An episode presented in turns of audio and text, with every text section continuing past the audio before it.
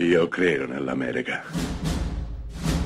Francamente me ne infischio. Io sono tuo padre. Anna Nishimasa. Rimetta a posto la candela. Rosa bella.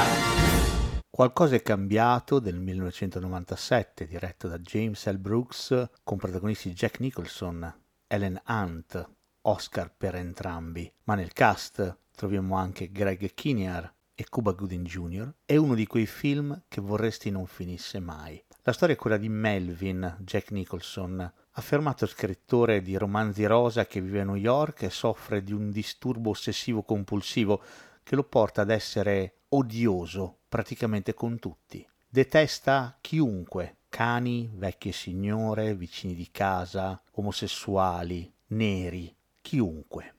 Il nostro rapporto è piuttosto complicato anche con Carol, Ellen Hunt, cameriera, che lo serve immancabilmente tutti i giorni alla stessa ora, nello stesso tavolo, nello stesso modo. Un giorno il vicino di casa di Melvin, Simon, viene aggredito e derubato. Durante la complicata convalescenza sarà costretto a lasciare il suo cagnolino alle cure di Melvin, il quale un po' recalcitrante accetterà. Il tutto culminerà con un viaggio in cui Melvin, Carol e David, in auto, si recheranno ad incontrare i genitori di quest'ultimo, mentre tra la giovane e bella cameriera e il burbero ossessivo compulsivo sta nascendo qualcosa.